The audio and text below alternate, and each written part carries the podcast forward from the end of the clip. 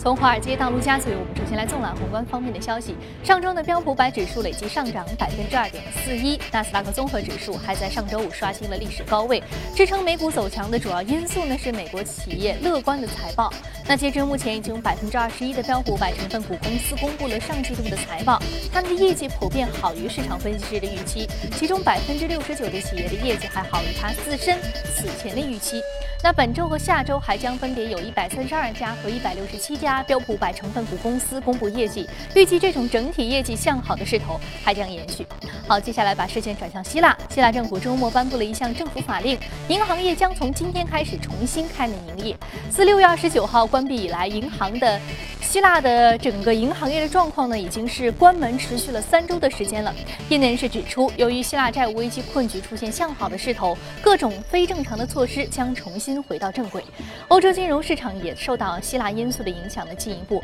风险减弱。欧盟委员会副主席东布罗夫斯基周五在。布鲁塞尔表示，欧洲金融稳定机制将会对于未来希腊的前景提供一个比较好的保障。在二十号前向希腊提供七十一点六亿欧元的过渡贷款。那这笔贷款呢，将用于希腊偿还对于国际货币基金组织和欧洲央行等欠款。那希腊目前对于国际货币基金组织违约的欠款总额约是二十亿欧元。十七号有十亿欧元短期国债到期，二十号则需要偿还欧洲央行约是三十五亿欧元。元的贷款。此外，德国联邦议会经过激烈的辩论，最终同意授权政府参与新一轮的救助希腊的谈判。而根据外媒报道，德国总理默克尔表示，他准备呢在希腊成功完成新一轮的救助计划的第一轮评估之后，考虑对于希腊有限的债务减记。We have an agreement on the bridge financing for Greece based on the EFSM loan. This agreement, backed by 28 European Union member states, prevents Greece from an immediate default. Uh, it means that uh, 7.16 billion euros will reach uh, Greece on time by Monday. 还是向希腊提供了这一笔的过桥贷款。希腊改组之后的内阁新成员，当地时间十八号在雅典正式宣誓就职。希腊议会十六号凌晨就一揽子以改革换救助的法案进行表决。齐普拉斯领导的激进左翼联盟党一百四十九名议员当中有三十二人投了反对票，这使得新政府的执政地位受到了威胁。十七号，齐普拉斯对内阁进行了小幅的改组，主要是撤换了在议会投票当中反对一揽子以改革换救助的。协议的内阁成员。好，再来关注一下日本。日本共同社十七号、十八号开展的全国电话舆论调查显示，安倍晋三内阁支持率为百分之三十七点七，较上一次调查的百分之四十七点四大幅下滑将近十个百分点，创出了二零一二年十二月第二次安倍内阁成立以来的新低。不支持率也首次超过了半数，为百分之五十一点六。共同社认为，安倍政府不顾舆论的强烈反对，强行推行安保法案，在众议院表决通过，无疑是支持率。下跌的主要原因。那调查还显示，百分之七十三点三的受访者对于众议院通过安保法案持否定的态度。好，刚刚我们纵览了一下宏观方面的消息，我们知道主要的一个助推因素呢，美股方面还是来自于 Google 这样的大公司公布好于预期的财报，因此受到这个影响，我们看到三大指数都是出现了一个啊是涨跌互现的态势。那其中的纳指是上涨幅度达到了百分之零点九一，目前的点位是五千二百一十点一四点，创出了历史新高。那么道琼斯工业平均指数呢是下挫了百分之零点一九，而标普百指数上涨幅度百分之零点一一。那一部分的这个标普五百指数的成分股呢，也是公布了财报，财报呢都是好于预期，因此也是推升了标普五百指数的一个上涨的走势。上周五呢，都还是一个比较不错的表现。那接下来我们再来关注到是第一财经驻纽约记者葛维尔在收盘之后给我们发回的报道。早上主持人，谷歌利好的财报提振股价在盘中跃升到每股七百美元以上，也推升纳指进入新高点位。而受希腊和欧元区集团的谈判利好进展，道指和标普五百指数在七月份的涨幅已经达到百分之三。不过，即便纳指再创新高，分析师并不认为存在泡沫的风险。和两千年三月份互联网泡沫时期纳指一百七十五倍的市盈率相比，目前平均市盈率在二十四点一倍左右。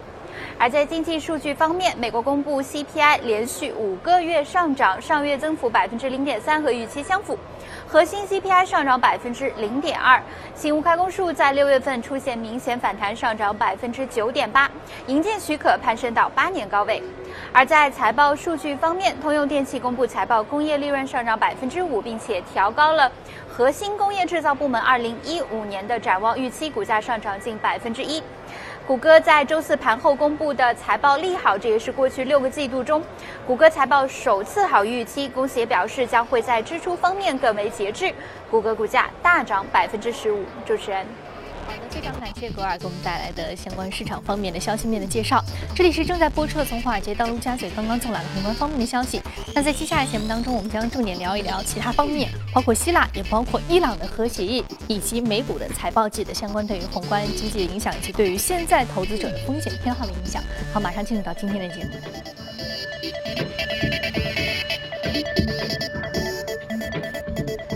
请到现场的嘉宾呢是来自于盛宝金融的分析师罗康杰先生，罗先生早晨好。早上好，罗先生，我们知道上周出现了很多的市场大事啊，这个大事都是决定于市场整个风险偏好的。比如说希腊在最后一刻啊获得了这个救助贷款，并且我们看到。欧洲金融稳定机制也给了希腊一笔七十一点六亿欧元的一个过桥贷款啊，这对于希腊来说是雪中送炭，而且我们看到希腊银行业又重新开门迎客了。那还有一方面就是这伊朗的核协议阿样的核协议也是六方会谈和伊朗就核问题长达数年的谈判一个非常重要的一个标志性的进展啊，也使得伊朗这个原油供应啊回到了一个。全产业、全家族马力生产的这样一种状况啊，所以说这两个事情对于整个市场的一个风险偏好，它是有什么样的一个作用呢？是不是又让投资人的风险偏好啊回到了一个高位呢？对，没错。从上周的一个整个市场表现来看，包括这个啊希腊债务问题的退欧事件的一个峰回路转。啊，也包括国内股市在消化了之前的一个像短线的一个获利盘之后，重新又开始上涨，形成一个新的拐点。那以及包括这个伊朗核谈判最终的一个协议的一个达成呢，呃，这些因素都是提振了啊市场上的一个风险偏好情绪。很明显的，从股市上面来看的话，像上周除了美股大涨以外，欧呃欧洲股市也是普遍的大涨。像德国股指呢，它就是呃之前经历了从四月份以来的一个持续性的一个。呃，回调和一个下行通道，那么在上周呢也是成功的突破，啊，连续的两周实现了一个大涨。那么包括亚洲的日经指数呢，也是之前有所回调，但是上周呢也有比较强劲的一个反弹。所以从整个市场的风险偏好来看的话，都是有明显的回温。而且从短期来看的话，包括比如说八月初的新的非农数据出来之前呢，像我们呃这一周的一些个重磅数据和事件啊都不太多。那么像希腊事件的一个。呃，它的一个重要性呢，慢慢的淡出之后呢，又没有其他的风险事件，比如说上周市场还非常关心这个耶伦啊，美联储主席耶伦的在听证会上的表态。那么像这周这样的重磅事件呢，也是处于缺失的状态。那么市场的一个情绪呢，呃，像这种风险偏好的回升呢，很有可能就会呃延续下去，呃，对股市呢带来进一步的一个支撑的一个作用。嗯，知道对于股市的支撑作用呢，除了这个偏风险偏好重新回到一个相对比较高的水准，然后另外一点呢，就是对于这个市场的宏观消息面的一个支撑，还有最重要的就是美股财报啊公布出来都是好于预期的。那今天我们稍后的节目当中也将说一说 Google 这家公司。而且，嗯，而且从这个就是除了从股市以外呢，从其他的市场里，比如说像这个呃最能反映避险情绪的像黄金和原油，对上周呢这个金价也是有明显的回调。而这个呃事件从这种政治事件，就是除了伊朗和伊朗这种政治事件转移呃淡出之后呢，大家又重新开始去关注经济方面的东西，那么焦点呢就重新回到这个央行的一个政策方面。那结果一看呢，就是欧洲央行啊继续强调要坚定不移地实施它的量化宽松。那么上周呢，这个加拿大央行啊被迫再次降息，因为它的投资啊、出口啊还有经济的一个呃表现呢非常疲软。与之相对比的是。美国的货币政策回到一个正常化的预期。对，而耶伦呢，上周在听听证会上呢，就是反复强调年内还是有升息的可能性，而且一直在告诉市场这样的一个信号，就是不要太在意到底我是什么时候第一次升息，呃，最重要的是说我我的这个升息的过程呢，一定是缓慢的和渐进，缓慢的、平稳的给。呃，经济包括资本市场有一个喘息的空间。对，这种分歧就带动美元对非美货币呢，上周也是再次的大涨。因为美元之前，呃，就是三月份以后，它虽然有反弹，但是一直未能够超过之前的一个高点。但是这一次从这个势头来看的话，比前几次呢都要强一些，可能短线还会走得更高一点。嗯，我们感觉好像现在呢，整个的。地缘政治事件，包括希腊、包括伊朗，都出现了一个比较好的解决的一个方式啊。所以说，我们现在更多的是把关注度放到了呃，本国的央行的货币政策上，那相对于一方面也是几家欢喜几家愁，或者说几家有升息，几家是有降息，几家是宽松，几家是收紧的啊。我们不同的这个政策方向呢，会有不同的这样导致不同的一个货币政策。但是我们要看到的就是啊，美国的一个加息预期呢，可能会推升这个黄金的避险需求的下降，因此金价是承压下挫的，但是会推升美元对于非美货币的一个上涨。啊，所以说这是近期呢宏观事件可能会对于这个资本市场、外汇市场，还有这原油市场，还有包括黄金市场、这个大宗商品市场会产生一定的影响。好，马上我们来关注到的是上周五领涨的板块和个股分别是什么？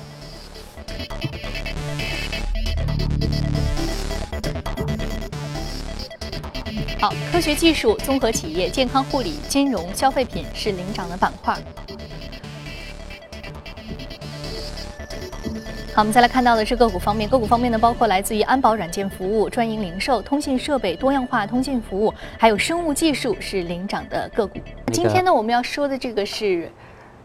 Rapid Rapid Seven，是一一年到一四年复合年销售增长率达到了百分之三十五，这是一家网络安全软件的公司。嗯，刚刚说到网络安全，我们早上的新闻还是说到韩国。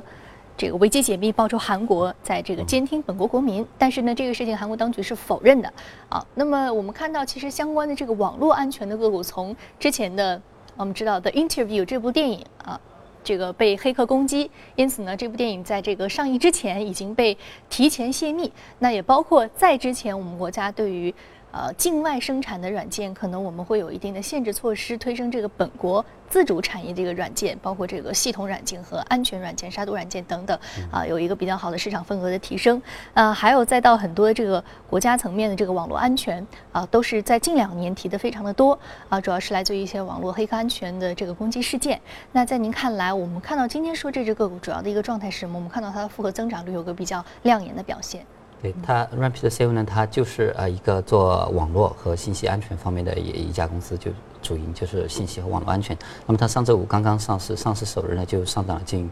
百分之六十，市值的话一下子就接近了呃十亿美元。而且就像你前面讲的，这个网络安全的股票今年呃可以说频繁的热点不断，从开始最开始的索尼就是黑客入侵啊，也还有之前这个美国国税局啊，以及嗯。就经常有一些个，呃，像大的超市啊，呃，像之前的什么沃尔玛什么的，很多时候经常传出，啊，客户的这个信用卡被盗啊这种信息，所以使得这个网络安全呢一直是就是不缺少热点事件的推动，所以相应的在美股上市的这些网络安全股票，包括对应的 ETF 的走势呢，一直也都是比较强的。那么这家公司呢，它主要就是给这个企业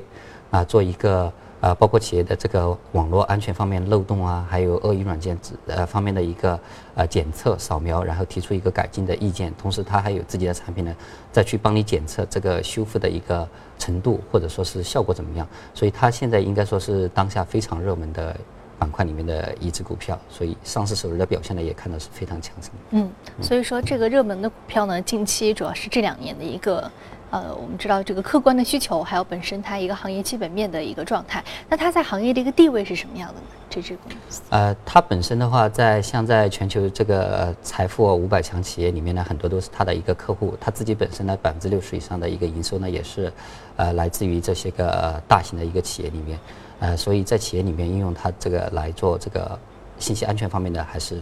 呃，比较多，就包括它的营收，像你前面讲的，它在上市之前前三年的营收呢，都是复合增长率呢，都是超过百分之三十多。嗯，好的，好，非常感谢罗先生这一时段的一个精彩的点评。那这里是正在播出从华尔街到陆家嘴，接下来浏览一组最新的全球公司资讯。雅虎日前向美国证交会提交了文件，详细阐述了剥离阿里巴巴集团股份的计划。文件显示呢，雅虎将成立一家新的投资公司，后者将持有约百分之三点八四亿股阿里巴巴股份。持股比例约为百分之十五。此外呢，新公司还将持有雅虎小商户业务百分之一百的股权。该部门致力于出售工具，帮助小商户进行在线推广和销售商品。阿里巴巴去年九月进行首次公开募股，为雅虎带来了大约六十三亿美元的税后收入。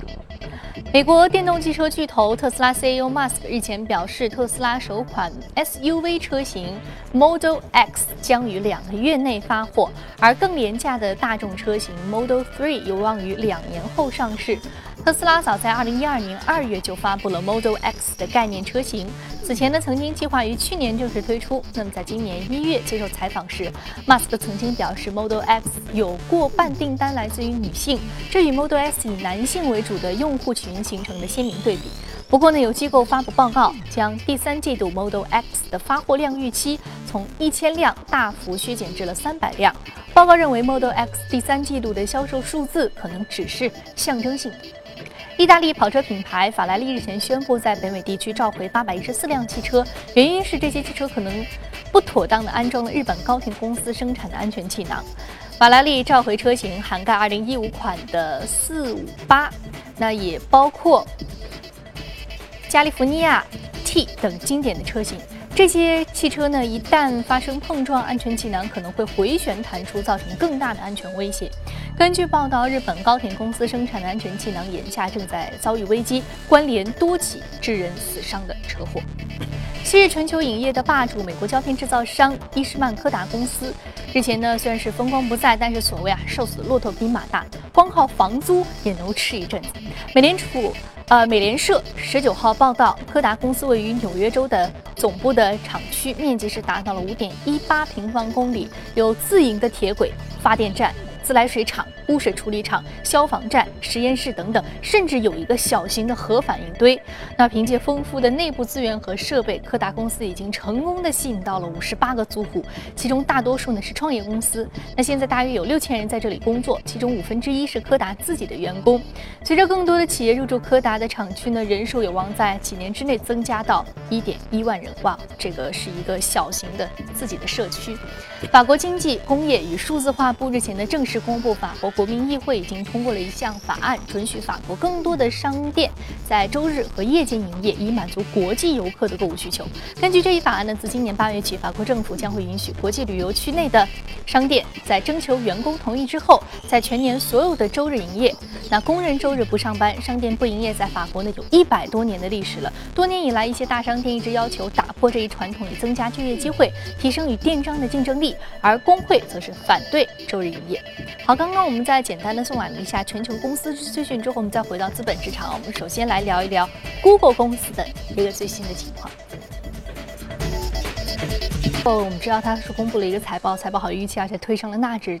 到了一个历史新高点位，达到了这样五千二百多的这样一个哦，我们说到是和当年的互联网泡沫泡沫，甚至比当年互联网泡沫的指数还要高。但是现在由于 P/E 值的不一样，所以我们这次看到的主要来自于财报业绩基本面的一个推升。我们到 Google 自己的股价也是上涨了百分之十六点二六啊，近期有一个比较良好的一个业绩增长。那它主要一个业绩增长来自于哪些方面，并且啊，主要我们可以传递出什么样的一个行业信息呢？嗯其实谷歌最近一年多被呃不少的投资者还有一些机构呢有一点看衰的味道，因为它呃作为这个搜索呃方面的一个龙头老大呢，它的这个呃搜索市场方面呢已经接近一个饱和，而从这个 PC 端方面带来的这个广告收入呢，呃快速增长的一个空间已经不大了。呃，现在大家都知道这个最火的是这个移动互联网，但是它的移动互联网时代呢，它的一个广告的份额呢被 Facebook 还有像 Twitter 啊其他一些个。社交呃软件呢，还有其他的一些个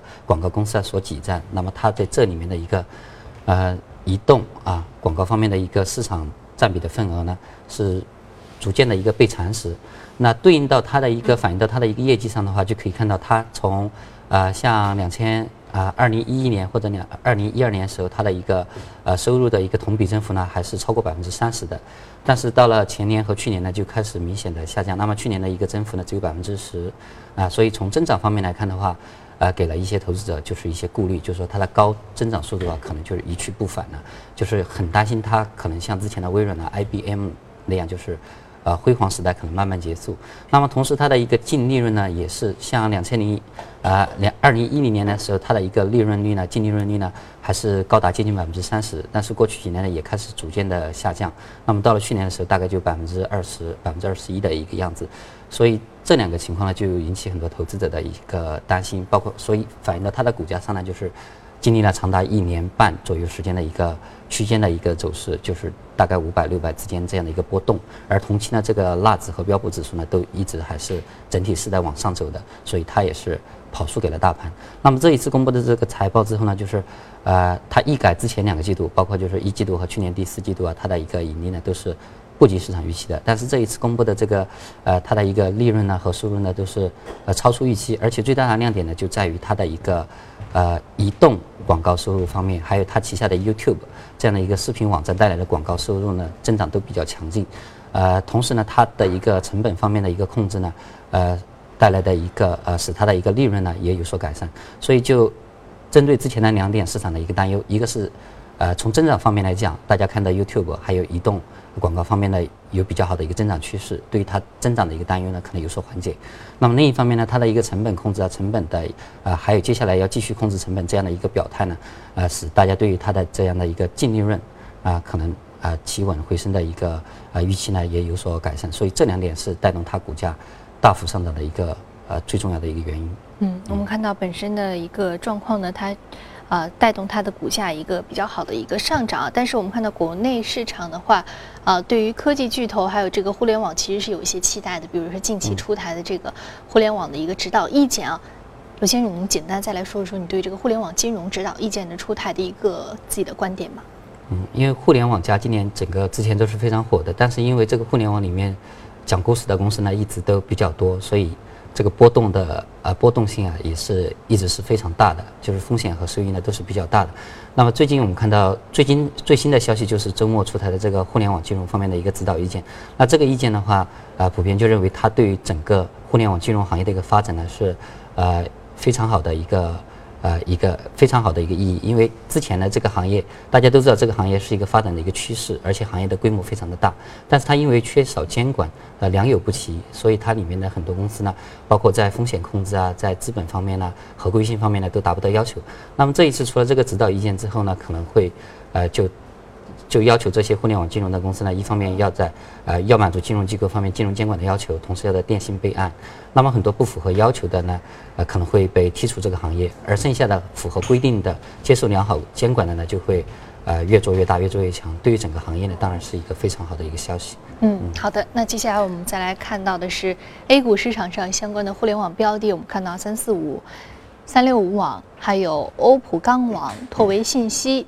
三五互联、乐视网、人民网、焦点科技是相关的标的。好，接下来我们再来关注到是另外一只个股。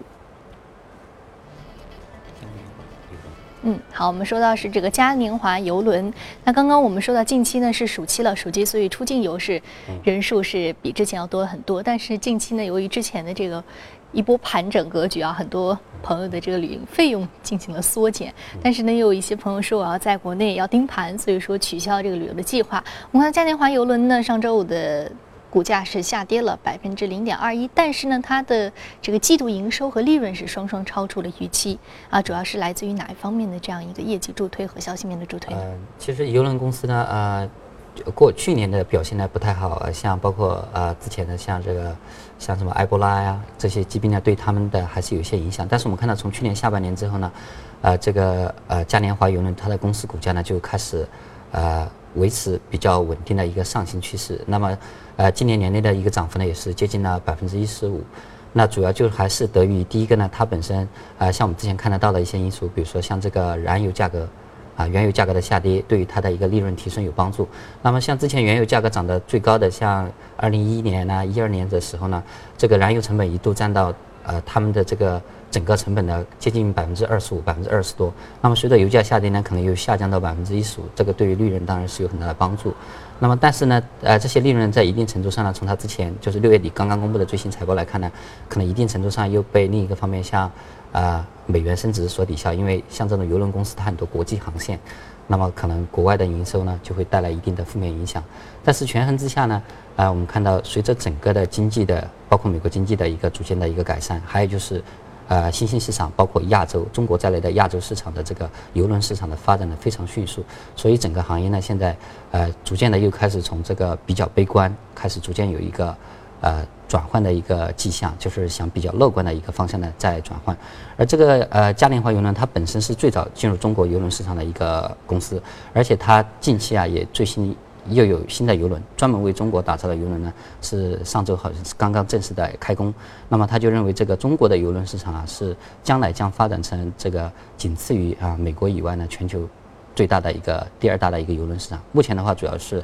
北美和欧洲的邮轮市场最大，亚洲整个都比较小，百分之十不到啊。所以从增长前景来看的话，整个亚洲，尤其是中国的一个增长速度呢非常快。而且从国内包括旅游部门呢公布的一些数据来看的话，确实也是如此。像上半年的一个呃整个旅游行业，不管是投资啊还是消费啊，增长都非常的一个强劲。而且这个出境游的一个增长的一个速度啊，还要快过这个入境游。啊，就是它的一个出境游啊非常火，包括我们之前说的，像很多国家对我们的签证的一个放松啊，也包括人民币，它其实对呃对欧洲对欧洲的货币也好，还对亚洲其他国家的货币也好，其实是有比较大的升值幅度的。那对于我们出境游的话，也是提高了大家的一个消费的一个能力。好，那接下来我们再来关注啊，就是这个国内市场的对于这个游轮呢是有比较好的业业绩前景相关的标的呢，包括众信旅游、探路者、中宏股份、中青旅、腾邦国际、浩百控股，还有丽江旅游和宋城演艺是值得关注的相关的